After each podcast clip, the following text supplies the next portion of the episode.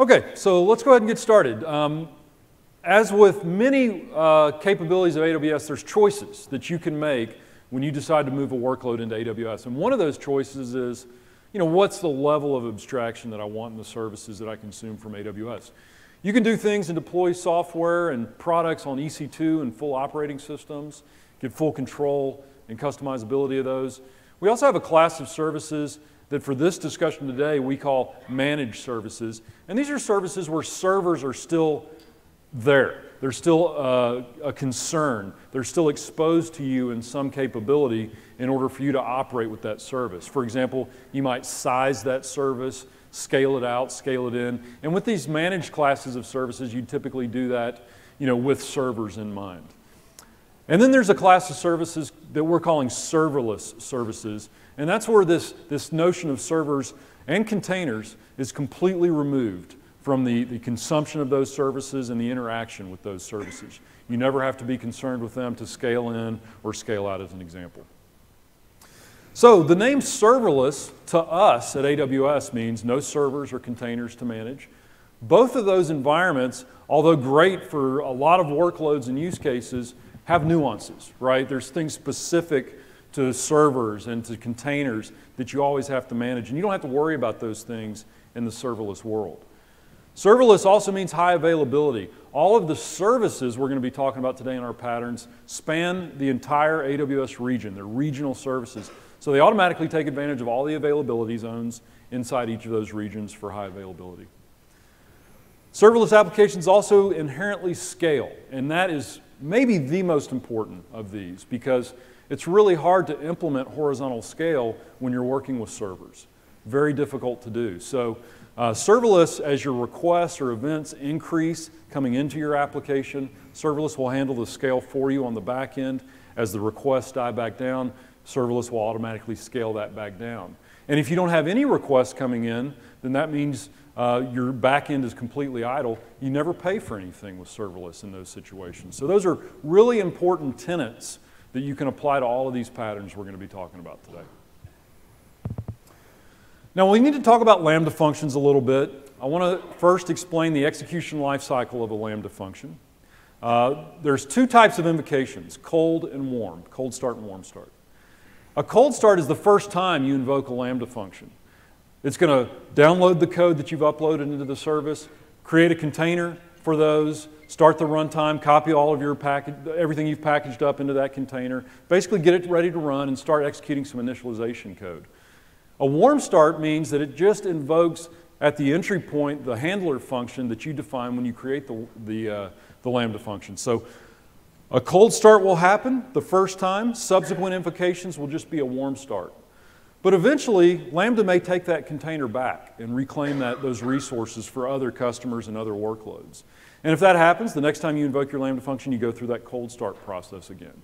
So it becomes really important to talk about the cold start and to talk about you know, how you can improve that and make it uh, as fast as possible. So that's where we have the, the tuning knob for Lambda, which is the memory tuning knob. Whenever you configure a Lambda function, you have one dial to dial up or dial down, and that's memory. But what a lot of people don't realize is that dial also affects CPU and network bandwidth. So if you need more memory, great, you dial that knob. But also if you need more CPU, if it's a compute intensive uh, code or application that's running inside the Lambda functions, or if you need more networking bandwidth, maybe you're interacting with S3 to download your code as an example, or backend systems, you know, the, the networking there as well uh, will, will increase as you increase your memory dial. And this is important because a lot of times we see customers save money by turning that dial up. If your Lambda function, you know, don't just start with the smallest 128 megs and say, well, it's going to be the least expensive, that's my primary driver. You know, sometimes turning that up alleviates bottlenecks and makes your entire Lambda function execute quicker. We see that happen quite a bit.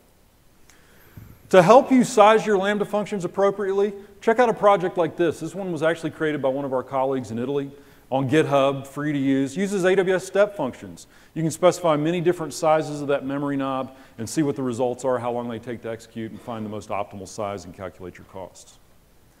Some other best practices around Lambda specifically, the smaller your package size that you upload, the faster it's going to be, number one. Right? You can use technologies like Minify where applicable. If you're writing your Lambda functions in Java or .NET, those SDKs from AWS are modular. So you can just include the pieces of those SDKs or the modules that you need with your Lambda function, and that's really nice. Specifically around Java and concern around Java cold start times, there's a few also, there's a, a, few best practices there as well. First of all, how you package the, the Lambda function when you upload it to the service uh, can impact the, the cold start times and the performance. There's two ways to do it with Java. One is you can have a single jar file with all your classes, but that can result in a lot of individual class files inside of a single jar, which can be inefficient to work with. A better approach is to take your dependency jars, put them in a lib directory as an example, and then zip it up and upload it to the Lambda service. Also, some older Java frameworks like Spring and Spring Boot, they do a lot of uh, dependency injection at runtime by default. And that's just not friendly for Lambda environments. You know, it increases your cold start time. So where possible, try to favor simpler, smaller, more agile frameworks that do the same thing for you, like Dagger 2 in this case. And if you're doing any uh, Java data binding, like maybe converting a plain old Java object into JSON, you know, leverage some of the smaller and simpler frameworks for that as well, like Jackson Jr. Lambda also has support for environment variables. These allow you to change configurations for your Lambda function. It allows you to change a configuration which affects how your code runs, right? So you can change these variables, these are configuration parameters, then your code executes differently because it references those, those variables. You can also store secrets inside of your environment variables in Lambda, and that's really useful for low latency application needs. You can also store secrets in AWS and AWS Secrets Manager, and that's an absolutely great place to store your secrets. It's outside of Lambda, so a lot of different services will be able to leverage those secrets. But if you need the lowest latency access to secrets, maybe to downstream databases or something like that, use environment variables. Now you're also going to need some tooling around your Lambda functions. You're going to need to handle or be able to promote your code and deploy new versions safely. You're going to need to be able to enable developer scenarios for local testing and promotions into AWS. Developers still work locally and, and code locally on a laptop, so you have to enable that. And probably most importantly, you need to be able to define your serverless applications as a single versionable entity that you can deliver through your delivery and development pipelines. And that's where serverless application model, or SAM, comes into play. Uh, this is two things. It's a template specification, so you can define all your serverless components in a much abbreviated way in the events that trigger all your Lambda functions. And it's also a CLI that lets you do the local testing and debug and then promotions into AWS. It also has support for things like global configurations. So, you know, you don't have to define every attribute of every Lambda function for every Lambda function. You know, you can define them globally. You know, what's my runtime? You know, what's any attribute associated, what are my environment variables, whatever the case may be. And do that globally with your APIs or Lambda functions so that all the other resources can use those. And the team's been hard at work adding new features. We support API gateway authorizers now, which we'll talk about in an upcoming slide. Single line CORS configuration, you know, where was that a few years ago? Really easy to do with, with serverless application model. And uh, managed policies, much like IAM has had managed policies for IAM to give you uh, really easy ways to set up restrictive access for your Lambda functions. You can define that now in, in SAM as well. Probably the easiest way for developers to take advantage of SAM is through Cloud9. This is our browser-based IDE, and it support, supports multiple users working on the same project at the same time. So it's a collaborative IDE. You can author your SAM templates from here and validate them. You can upload your code into a Git repository and begin deploying that through your delivery pipeline. Now, in the AWS world, we have a code repository that's private called Code Commit. And we also have a suite of code services here that will take your code through a pipeline, perform the build steps, integrate any third-party testing that you need, and ultimately deploy that, right? And you can leverage CloudFormation, which SAM does, as well as Code Deploy to do your deployments. And you know, you can, you're free to go into those individual consoles and string all of that together, but it's actually a lot easier now with CodeStar. So CodeStar is a console that you can go into that's a wrapper around all of these deployment uh, and development pipeline services. And uh, you can go in and create a new project, say, hey, I want to create a serverless uh, web app as an example, choose your runtime, and it will actually create all of the things in these services that it needs, string them all together according to our best practices. It'll even spin up a Cloud9 IDE for you, ready to go with a SAM template that you can use to start uh, getting to, to get started. So really, really nice and easy way to get going with some of this stuff. Lambda also supports traffic shifting or safe deployments through the serverless application model. So in your SAM templates, you can specify this auto-publish alias line, and when you upload new code to an existing Lambda function, it will detect that, and it will allow you to specify a traffic shifting policy. You've got nine of those listed here. This is actually handled by code deploy under the covers. So you can do canary deployments. You can say, hey, I just want 10% of my traffic to go to that new version and I want to associate up to 10 CloudWatch alarms with that. And If any of those alarms fire, I'm going to re revert back to the old version. There's also linear deployments where you can go up by 10% every so, every so often, according to every time interval that you see there. And if you need more flexibility with this deployment, then we have a blog post out there that really uses step functions to do very similar things. It just gives you more customizability. Instead of those nine predefined deployment types, you can do whatever you want to here. So this is a good blog that has some, a template to get you started. Okay, so that's a little bit about the background, right? That's what is serverless, Lambda functions, some optimization for those, and some tooling around those Lambda functions. Now we're going to start with the first pattern, which is our web application pattern. This is what the web application pattern looks like. At the top, you have static content stored in an S3 bucket that's front-ended with a CloudFront distribution, and then dynamic requests funnel down along the bottom to API Gateway. That provides a REST endpoint for your APIs. And typically, the most common pattern is to have a Lambda function behind those REST endpoints, which in turn can contact some downstream service. In this case, DynamoDB, but it could be other backend services as well, like Aurora Serverless. DynamoDB's released a lot of great features in 2018. It's been a busy year for them. Backup and restore, point in time recovery to go back in case errors uh, occurred so you can recover from those errors. Uh, and also adaptive capacity. Uh, hasn't really been touted very much, but it used to be with DynamoDB, you'd get hot partitions and you could consume all the bandwidth of one partition very easily. But now DynamoDB will borrow throughput and bandwidth from some of the other unused partitions so that the hot partition can continue to, to execute.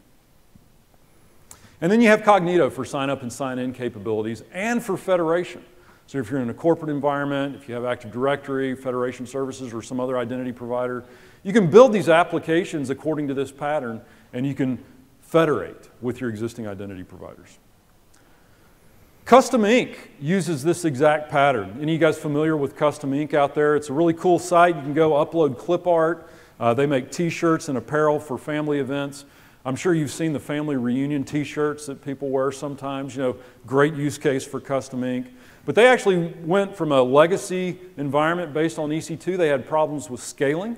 They had problems during high peak usage. And specifically, their most problematic area of their website was the clip art upload manipulation portion. So they moved that over to serverless with API Gateway and Lambda, and they've been able to realize up to 90% savings and uh, a much more reliable environment. Okay, now back to this pattern. I want to drill into API Gateway a little bit because there's a lot of choices around API Gateway specifically with this pattern. There are three types of API Gateway APIs that you can create in AWS. The first one, and the one that's been around the longest, is an edge optimized API. And that just means the API actually exists at our CloudFront locations. And the API Gateway team creates a CloudFront distribution for any API you spin up of this type, but that distribution is not exposed to you at all. You can't enable caching on that. You can't take advantage of many of the cloud, CloudFront features. Um, so fortunately, you don't pay for it, but it's, it's there, but you, you're unable to take advantage of it. So you might have a need to put a CloudFront distribution in front of your API. In this pattern, sharing your CloudFront distribution uh, for both the S3 content and your, your API. Now this introduces some, some patterns. We used to recommend this for WAF. You know, if you wanted to put AWS WAF in front of your API, you could do that at a CloudFront layer. But it also introduces now Lambda at edge into the picture. Lambda at edge are Lambda functions that run at our edge locations. And you can do some really creative things with this, a lot of use cases. For example, You can actually create and customize content and experiences for your users without ever changing your backend. You can do all of that stuff at the edge because these Lambda at Edge functions can now make network calls into other AWS services. You can also do things like URL re rewriting pretty URLs to help with search engine optimization. You can validate authorization tokens when they come in at the edge. Uh, a lot of great scenarios to take advantage of with Lambda at Edge. And we have blueprints for most of these. So when you go into the Lambda console and you create a function, you'll see at the top, you can search through blueprints, starting points for your Lambda functions. And if you just search through CloudFront, the word CloudFront, you'll see all of these blueprints come up and you can start from them for all of these different use cases. There's also a serverless application repository I'll just quickly mention uh, that's at that same location when you create a Lambda function. And these are entire serverless applications that you can start from that people share based on SAM templates. So check that out as well. I think that's very useful. The second type of API uh, gateway API is a regional API. And we came out with this after Edge optimized APIs to help with regional failover disaster recovery scenarios. So you build out your serverless environment according to the pattern we talked about in one region. Now you can do that in a second region, and you can share the same TLS certificate. So you can put both of those behind the same host name that's maybe managed and, and routed through Route 53 as you see in this example. So Route 53 could do 0, 100 weightings, you know, send all your traffic to one region, and then in the case of a failover, you know, send your traffic to another region. Or you could have both of them active at the same time. And you can use DynamoDB global tables in the back end to move your writes, keep your writes in sync between your uh, DynamoDB tables in both of those regions. You can still put CloudFront distributions in front of each of these regional APIs, so that's still a valid pattern. In this particular case, I'm still leveraging Route 53 to do the routing between those two now CloudFront endpoints, okay? But you can move to a single CloudFront distribution as well with Lambda at Edge and move the logic of routing to Lambda at Edge. So you can maybe take the country, the origin location of that incoming request and use that to route to the specific endpoint that you'd like or other logic. So the nice thing is you have the flexibility with Lambda at Edge to do that. And then the third type of API type with API Gateway is a private API. And this just means it's inside the VPC. It's not exposed at all to the public network or the public side of our data centers. Systems and, and in instances in, inside your VPC can contact that API directly. And we've also enabled scenarios through AWS Direct Connect for private APIs as well. So if you have Direct Connect at, a, at an on-premises location, you can use that to get to that private API endpoint as well.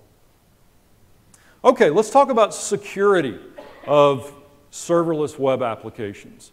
Many of you, I'm sure, are familiar with traditional web applications that are tiered according to a web layer and a logic layer and a data layer.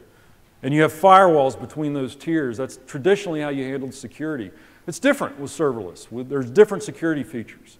Every one of the services we're talking about has their own security features that you can implement that give you multiple layers of protection. S3 has bucket policies. These are resource policies that control who can access that bucket. You could whitelist, blacklist IPs or VPCs, for example.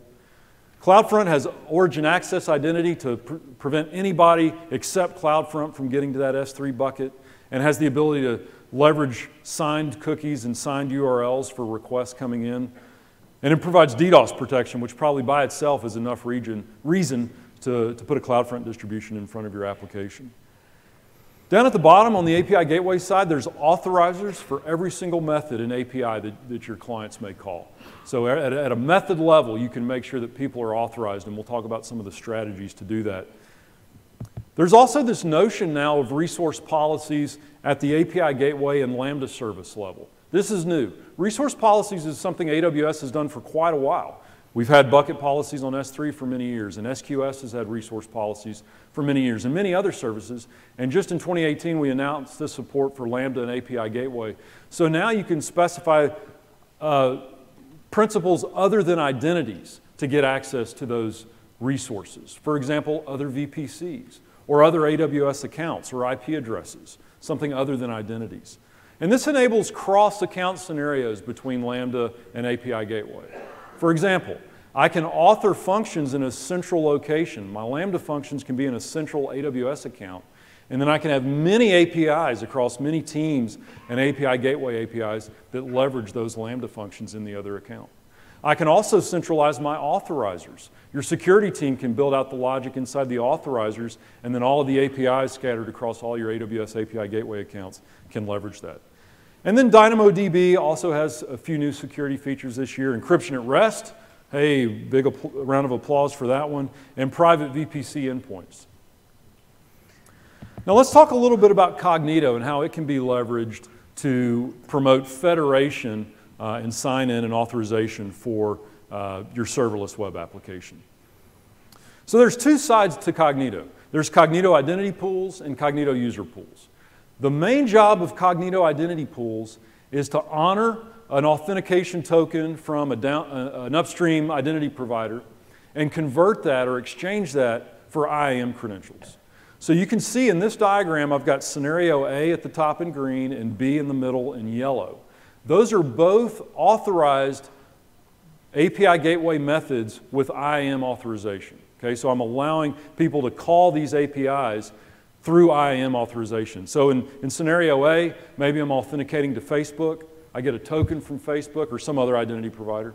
I get a token from that provider. I exchange that for IAM credentials. And as long as my IAM credentials have the privileges, I'll be able to execute the method or the resource inside of the API Gateway API. Scenario B is the same way. It's, it's instead of using some identity provider out there that Cognito Identity Pool supports, it's using Cognito user pools. Cognito user pools also provides a token. I exchange that token for IAM credentials and I get authorized for that resource. But that particular scenario, scenario B here, is really useful for leveraging group memberships as well inside of Cognito user pools. So you can say things like, if you're a member of this group, then I get access to this API. And then the third way to handle authorization with Cognito is just directly validating the web tokens that Cognito User Pools provides. So in this case, we're not using IAM authorization. We're using a specific Cognito User Pools authorizer. We take the token directly from Cognito User Pools and API Gateway validates that for us. Um, so that's probably the lowest latency way to perform authorization. Now, if you want to go beyond that for authorization, you can actually create your own custom authorizers, and they're called Lambda authorizers. There's two types. The token puts a, some sort of identity token uh, in the, the header, the authorization header, the request, and validates that. And then you can add your own custom logic there. And then there's a request authorization type, which can use any of the headers or query strings paths or stage variables, and you can create your own logic to authorize. And that's really great for scenarios where you may want to have different authorization schemes for different stages of your web application. Maybe in dev test, I authorize one way, but in production, I authorize a different way. A lot of customers are looking at alternatives to REST APIs when it comes to creating really highly dynamic and responsive web and mobile applications. And that's where GraphQL comes into play. So this is also a part of serverless web applications now at AWS. I want to cover GraphQL a little bit, uh, and then I'll talk about how we implement that at AWS. Let's imagine you had a, an API that was for blog posts, thousands of blog posts. And I wanted to create an application that listed all of those blog posts so I could choose one and get more details about it. So with the REST API, I might make a call to my endpoint and say, hey, give me all the blog posts.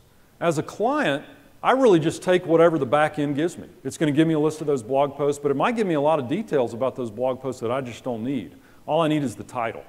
Okay? GraphQL enables that scenario. It enables clients to specify just the information that they want. So I can actually make a request and say, just give me the title, even though the backend is set up to provide a JSON document with a lot of different attributes related to the blog post. And then I click on a blog post and I want to be able to view details about that, like maybe the author, people, comments that, that readers have left about that blog post. In the REST world, that might involve multiple round trips to backends, to endpoints. I might go in and get the comments endpoint and get all the comments, and then I go get the biographies about the authors and their names. And those are multiple round trips to my REST endpoint. But with GraphQL, I have one endpoint for all my backend data sources. So I make one call and request that information and get it back. So ultimately, you're left with a lot of network efficiencies by using GraphQL. Facebook created this. They open sourced it in 2015. And they created it because of the responsiveness they needed in their applications. And it's really gaining a lot of popularity. It also supports offline modes. And it supports multiple transports, not just HTTP, but also MQTT over WebSockets. And that's great for subscribing to data. You can subscribe to, to MQTT topics with this. So if somebody adds a new blog post in my scenario, my application would immediately reflect that change as soon as it gets added. Now we implement GraphQL at AWS with AppSync. Okay, so check out AWS AppSync. It provides several different resolvers for backend data sources, DynamoDB tables, legacy applications. Uh, it supports federation with Cognito. There's even an HTTP resolver which you can use to wrap REST APIs if you want to do that. Okay, so that's it for the web application pattern. Let's talk about some stream processing and some patterns related to that. For this section, we're going to focus primarily on the Kinesis family of services. There are four services today with Kinesis. It may change later this week, I don't know, but for now there's four. The first is video streams. We're not going to spend too much time on that, but that's allowing you to put videos and time encoded data like audio, radar, or LiDAR data in a stream, and then you can create computer vision or machine learning applications from that time series data. Maitri will talk about Rekognition video, Amazon Rekognition video, and how that can work with Kinesis video streams to do facial recognition of video streams. We're going to focus primarily on data streams, data firehose, and data analytics. Now, the easiest way, I think, to ingest data into AWS and deliver it to a location is with Kinesis Data Firehose. So I want to start there. In this scenario, you have record producers and clients on the left side of this diagram, and they're writing to the stream at usually a very fast ingest rate. The Kinesis agent is great here as well because if you have log files or text files that are constantly being updated, you can use the Kinesis agent just to forward that information to a stream. So it's really easy to implement. First of all, in the bottom right-hand corner, you see source record backup. That's a checkbox that you can enable to automatically preserve all your original records as they enter the stream. So that's a really easy thing to do to get backups of everything before they're processed. You can leverage a Lambda function in this pattern to handle some lightweight transformations and enrichments. In this case at the top, maybe looking up some values in DynamoDB and adding that to your data before it gets processed. And the really important thing about Firehose is that it can deliver to these known destinations that you see on the right. S3, Elasticsearch, Redshift. You don't have to write the code to take the data off the stream and put it in the destination. Now, you can also enable this scenario with HTTP clients. So instead of having some of those clients we talked about in the previous slide, you just have browsers out there maybe, and they're sending HTTP posts and puts. They can send that to a CloudFront distribution with Lambda at Edge, and Lambda at Edge can then handle the task of placing that information onto a Kinesis stream so it can be delivered. That's great for clickstream analytics. Some best practices around Kinesis Data Firehose. First of all, you have two envelopes to determine when data is delivered to those destinations. It doesn't happen in real time. It happens when one of these envelopes fills up. So I can specify a buffer size, the amount of data, and a buffer interval, interval the amount of time. And as soon as one of those envelopes fills up, it's going to deliver to that destination that I've specified. Okay? So the lower you have those envelopes, the, the more often it's going to deliver right? But the higher those envelopes are, the more efficient it's going to be. The fewer calls it's going to make to your Lambda function for enrichment uh, or S3 puts that are going to be involved. So there's some trade-offs there. Kinesis Firehose can also uh, compress your data before it delivers that to the destination, so that's useful. You might as well take advantage of that where possible. Now, if you need near real-time processing of stream data, then we recommend Kinesis data streams and Lambda as a consumer of the data on that data stream. Kinesis data streams is scaled by shard. Each shard has one megabyte of ingest and two megabytes of, of egress bandwidth. Okay? And you can assign a Lambda function, one Lambda function, to process the data on each shard, and only one. Now you can't, actually I'll take that back. You can't have multiple Lambda functions process shard, but they'd be totally separate applications, totally separate iterators for different purposes with different logic. But one Lambda function per application per shard. What happens is the Lambda service reads the data off those Kinesis streams for you, takes all the data off, and then hands it to your Lambda function in batches. So you need to make sure that the batch size is configured correctly in this case.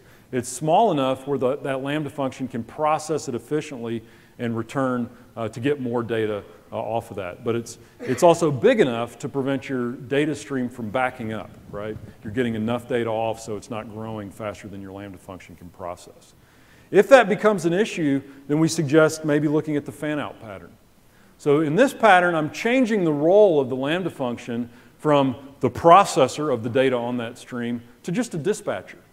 That Lambda function is reading off the shard, and what it's doing is it's invoking parallel Lambda functions to actually do the processing. And it can do that asynchronously, come back, get more data off the stream, and invoke more Lambda functions to process that data, right? You lose ordering when you do this, okay? So that's one caveat to be aware of, but it will improve your latency. So if latency is more important than ordering, this is a great pattern to follow. And then the last component of Kinesis I want to talk about is Kinesis Data Analytics. This gives you real-time insight into the data on your stream as it's flowing in. It gives you a SQL interface to query that data.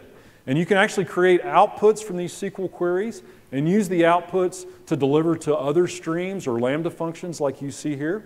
A Lambda function maybe uh, that's looking for high valued metrics for whatever is, is on your stream could be delivered to SNS for a notification as an example. And you can also tier these SQL queries together, so the output of one could be the input of the other. Kinesis Data Analytics also has a lot of built-in functions, really advanced functions that can help you get more insight into this data. For example, anomaly detection with random cut forest functions, or the top occurrences of a certain metric, or maybe hotspots in your data. So really advanced functions, very easy to take advantage of out of the box. Here's an example of a SQL statement that's, that we used with uh, Kinesis Data Analytics. So this is a real SQL statement. In blue here, you have some of your boilerplate SQL, uh, your, your select statement. Um, in pink, if that's clear, um, as you can see here, I'm using uh, Kinesis Data Analytics step function, not to be confused with AWS's step function, to group my readings according to a time window. So I'm doing some, some time windowing analysis here and aggregations. So I'm grouping them by 10 minute windows, and then I'm doing sums or counts or averages or whatever it is you want to do on that data. And, and that's in, in purple in the middle. One of the customers that leverages these Kinesis data services is Otonomo. Otonomo is in the connected car business, and they're really responsible and, and have taken a, a viewpoint of creating a, an exchange of connected car data that's safe and anonymized. They get data sources from multiple car manufacturers and, and other companies, and they anonymize that and allow people to make applications from this data. This is location information about cars, traffic patterns, parking locations. I mean, there's a lot of different use cases in this space, but they use Kinesis data streams, Firehose, as well as analytics uh, to, to enable these types of scenarios. A lot of volume as well 200 million events per day, up to 500,000 million events per second at peak. And then lastly, I just want to leave you with a slide that might help you choose the correct messaging platforms for your applications. We've been very focused on Kinesis uh, in this section, obviously, but there are other choices, even in the serverless realm.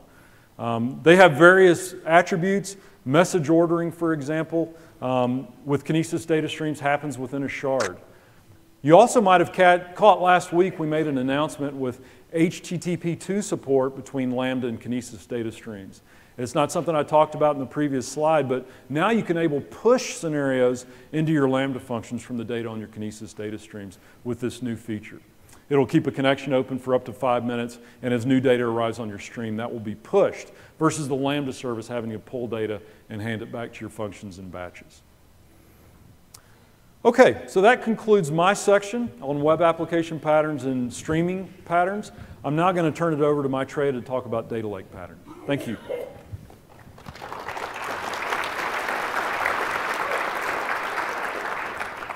Thank you, Drew. So I'll take you through the remaining two patterns. I'll start with first talking about how you can collect, store, organize, as well as analyze all your organization's data in the data lake pattern. And I'll conclude with how you can bring the power of machine learning to your applications to make them smarter, to be able to serve your customers better. So let's start first with the data lake. The holiday season is just upon us, so we just had Black Friday and we had Cyber Monday yesterday. So I thought it would be appropriate to look at an e-commerce example and build that through our use case. So if you're running an e-commerce site and you're responsible for analytics, you know that you'll be getting data from a variety of different sources. That could be click streams on your website. That could be data from your supply chain, your inventory management. That could also be reviews and social media posts by your customers uh, who are describing their experiences on your website. That could be pretty unstructured. So all that data is valuable to your organization. And it's important for you to be able to collect that and store it as inexpensively as possible so that you can use tools and techniques to analyze that so you can improve your operations, business insights to make your efficiencies better, and serve your customers ultimately better.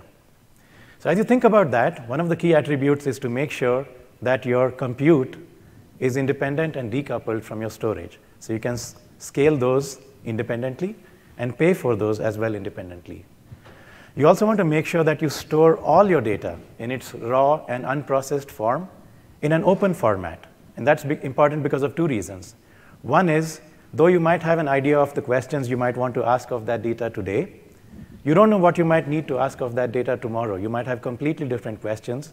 And having the raw data makes it possible for you to answer that. Likewise, you might know what tools you want to use today, but there might be tools that come out in the future that you might want to deploy and use with the same data. So you want to keep that data in an open format so that you can use techniques like schema on read, where you don't define the schema when you write the data, but you define it on the fly when you read it with the new tools that come along. So that, in essence, are some attributes of a data lake. So how do we implement a data lake in the serverless world? It really starts first with S3 as the core for some really good reasons that we shall go into in a minute. And we layer services around that for different functionality. So we start first with ingest. And Drew talked about how you can use streaming services from the Kinesis family to stream your data into your data lake. But what if you have a fleet of sensors, devices, IoT, systems that are sensing data and sending you measurements? You can use AWS IoT to effectively collect that data and ingest that into your data lake. What if you have a different scenario? You have systems that send you data using legacy protocols like SFTP. So I'm happy to announce that we had a service announced just on Monday, which is called AWS Transfer for SFTP. This is a fully managed service that lets you set up an SFTP endpoint, point that to an S3 bucket as your backend, and collect your data using SFTP from your legacy apps. You can use SSH keys for authentication, or you can also connect up to your existing identity stores like Active Directory for authenticating your users. So great ways for you to get your data into S3 efficiently and quickly. Once you have your data in the data lake, it's important to let your users be able to find it and to also be able to identify elements of interest to them. And so that's search and catalog. We shall see patterns for that soon. And you also want to give your users a variety of choices in terms of the tools they want to use to analyze and process that. We'll look at a couple of examples here. And also not to forget to mention there are lots of server-based choices which work really well with S3 as a data lake as well, such as EMR. We talked about how that data is really valuable to your organization, so it's important to be able to protect that data. So there are a lot of security features that you might want to take advantage of. The first problem you want to solve is to make sure that your users that are allowed to see the data are actually have a business need to do so. So you want to have permissions and controls, and you can do that using identity-based policies in IAM, or you can use that, do that based on resource-based policies using S3 buckets and S3 bucket policies and ACLs. So take advantage of that to define policies like financial data can only be accessed by the finance group or the finance role. Once you have your data in the data lake, you might be required to encrypt that at rest. And the easiest way to do that is to use encryption server side with keys stored in KMS. You get a complete list of audit of who accessed the data and when they used the decrypt operations to see that data. It's also important to enable what's called data event logging, which is a S3 feature, which now generates CloudTrail events so that you can audit all the accesses of data in your data lake and use that to identify if your controls that you set up are working as expected. Almost by definition, a data lake is going to have different types of data. So you might want to answer questions like, does that data have personally identifiable, uh, information? Does it have credit card numbers? Does it, have social security numbers? Do I know what's in my data lake? So to help you answer that question, you might want to consider enabling Amazon Macie, which is a service that crawls your data lake and identifies indicators of this type of sensitive information, and it highlights that to you in a dashboard. So you can see which elements of data have sensitive information of which types, and you can take now actions to protect that appropriately. You might want to perhaps delete some of that to comply with your laws or encrypt that with different techniques. Macie also models user behavior. So it learns what is normal for your organization. What do your users normally do? And when it notices suspicious behavior, so a user downloads an entire corpus of data, whereas in normal practice, they download very small parts of that every day, that might be an indicator of a rogue user or a program that's trying to exfiltrate data. You can be alerted of that, and again, you can take actions to prevent that data loss. Now that you have your results from your data lake, after your analysis, you might want to now share that with your end users, and you can do that using the web or microservices patterns, API Gateway, Cognito, that Drew talked about in pattern one. So now let's answer the question, why is S3 a great foundation for a data lake? It really starts with that first principle, which is decoupling storage from compute. You don't have to run a compute cluster just in order to store data. Compare that with if you were storing your data in a Hadoop cluster on HDFS, you do need a cluster running 24/7, whether you analyze that or not, just for the storage. So with S3, you just pay for storage, and you can use multiple analytics techniques, as we shall see, to analyze that data. Those two are not coupled. You can pay for that independently and scale them independently. Coming to scale, S3 can scale virtually unlimited in terms of the number of objects, the volume, the size, as well as bandwidth. As you throw as much parallel readers at, S, at S3, and it will scale according to that. Some interesting features that are also perhaps less known is S3 Select, for example.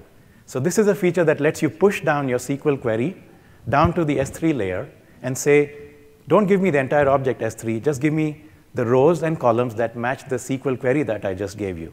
Great way for you to reduce the amount of data that you read from your data lake and to make it very optimal in terms of how you get your data back. You can also protect your data lake much better using two features here. The first is object tagging. You can add tags to your objects, and you can use those tags in policies. Again, going back to the finance example, you can have objects which are tagged with owner equals finance, and you can have IAM policies that say that groups of users belonging to the finance role can access data which is tagged with owner equals finance and no one else. So it's a great way for you to organize and manage accesses to your data. Another great feature that we announced about two weeks ago lets you further protect your resources in the data lake. It's called block public access. This is an account level set of properties that will allow you to override bucket policies and object ACLs. So even if someone made a mistake at the bucket level or the object level and made an object public, block public access will override that and ensure that your objects are always private and your data lake stays protected. So it avoids mistakes happening. So now we have your data in your data lake. You want to allow your data analysts and users of that data to quickly find the data elements and data sets of interest to them. You want to allow them, for example, we've collected data about purchases, products, reviews, perhaps inventory. Those are different data sets, and you want to let your users find those data sets using keywords like that, as well as look up information like, I want inventory from a particular month in 2018, Rather than going to S3 and listing large lists of objects and trying to find those elements of interest, you want to index that and let them query a more optimized system. So that is where you want to put your data into Elasticsearch for free text or keyword-based searches, and DynamoDB for index-based lookups. And you can do that using the pattern here. Objects arrive in S3. Those can trigger a Lambda function. The function pulls out metadata and writes that into DynamoDB or updates a search index in Elasticsearch. This is a well-established pattern, and it actually is part of the data lake solution, the link below. This is a quick start that you can deploy into your account and get this type of pattern and much more deployed in a few minutes.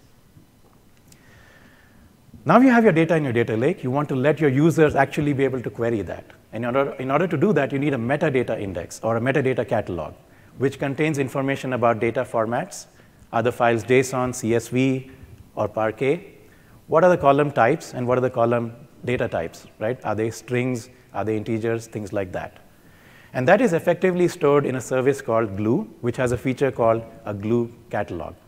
And a Glue catalog is Hive Metastore compatible, so you can use a variety of tools to query that.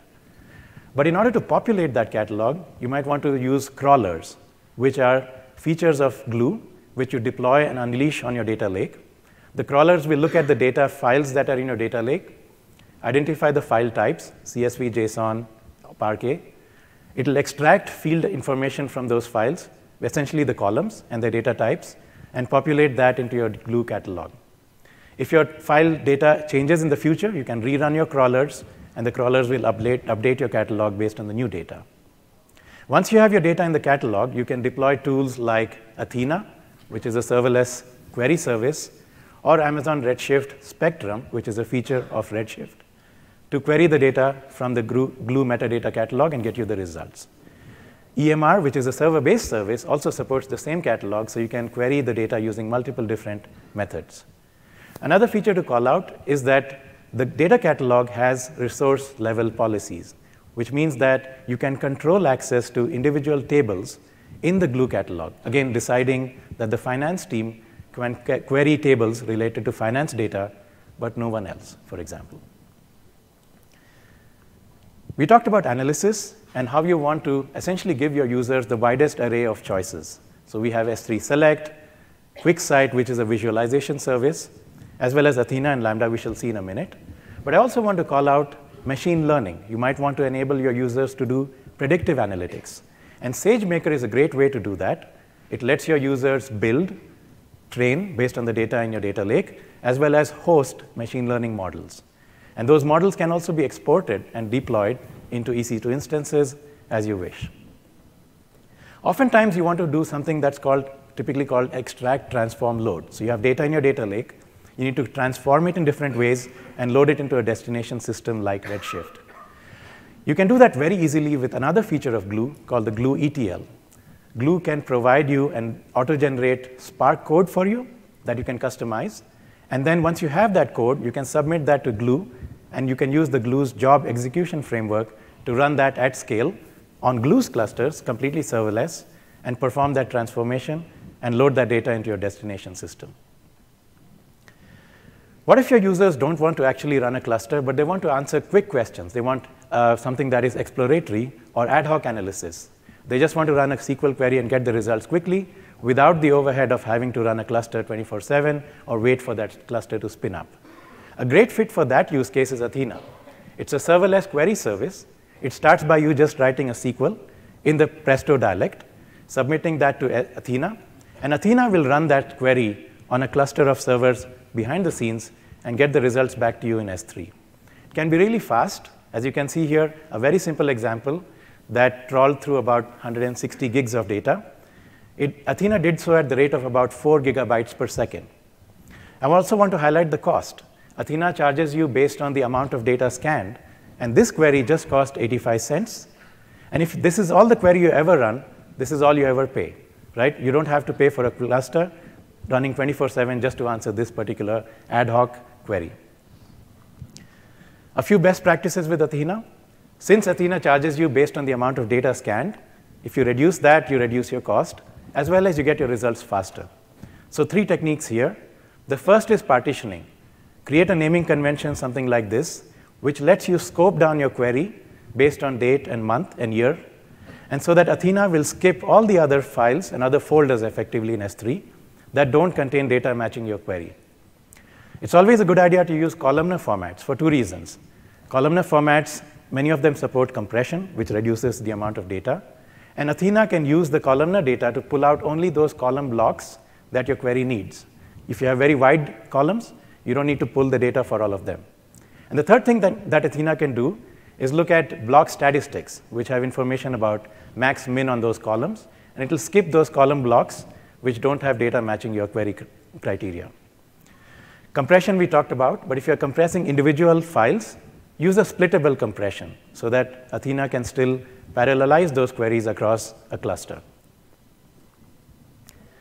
What if your processing needs are slightly different? You can't represent that easily in SQL. It's custom logic or compute intensive work.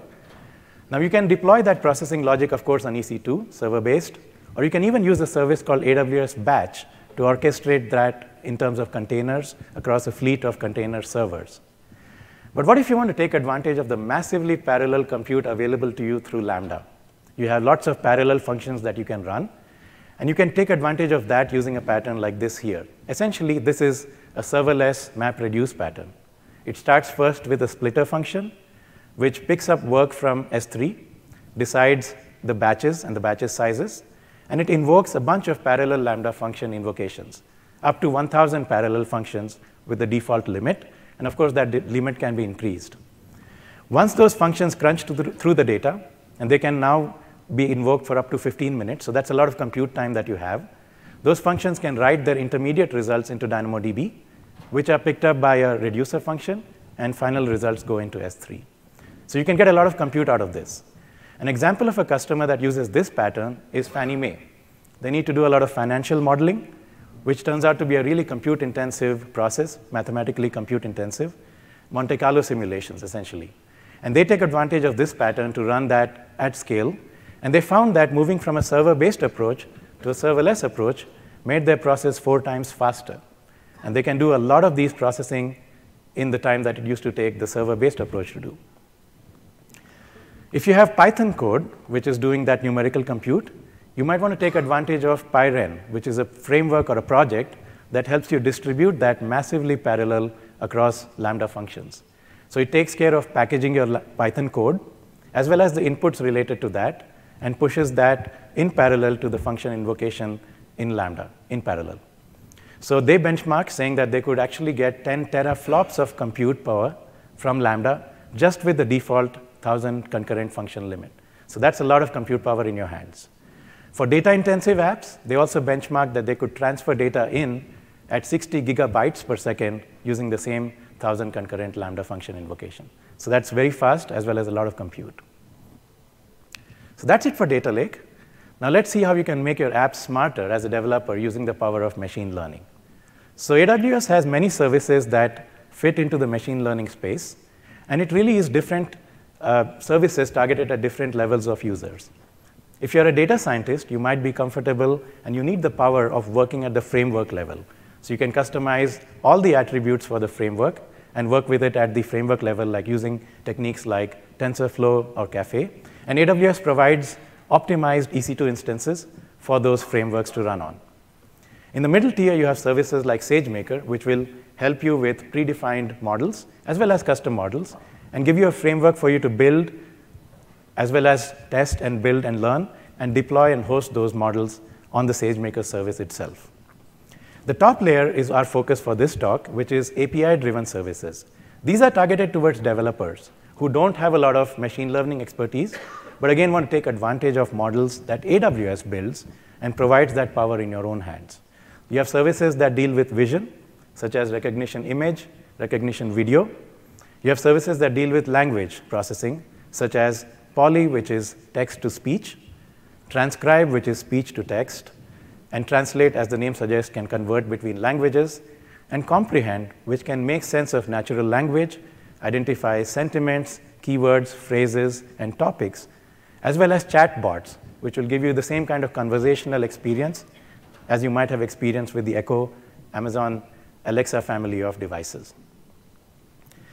Let's start first with an image processing example. Imagine you have a website, you allow users to submit images, you share that with your friends and family. You might want to search for those images based on keywords and content inside those images.